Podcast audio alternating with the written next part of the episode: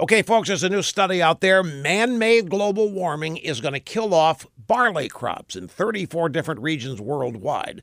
That means beer shortages, skyrocketing beer prices. And there's even worse news than that.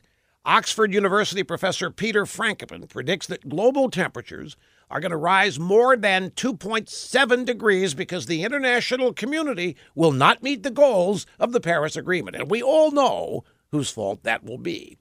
The result? Why, my friends, terrible things for mankind and womankind, and perhaps even tranny kind. The world's permafrost will melt and that'll unleash ancient bacteria and other biological agents that have been frozen for thousands of years.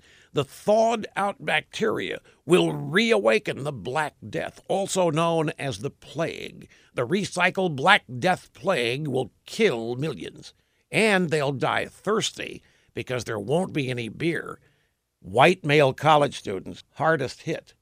In that sense, it might be sweet justice. White male college students gets shortage of beer while the rest of us die, the left thinks that's fair.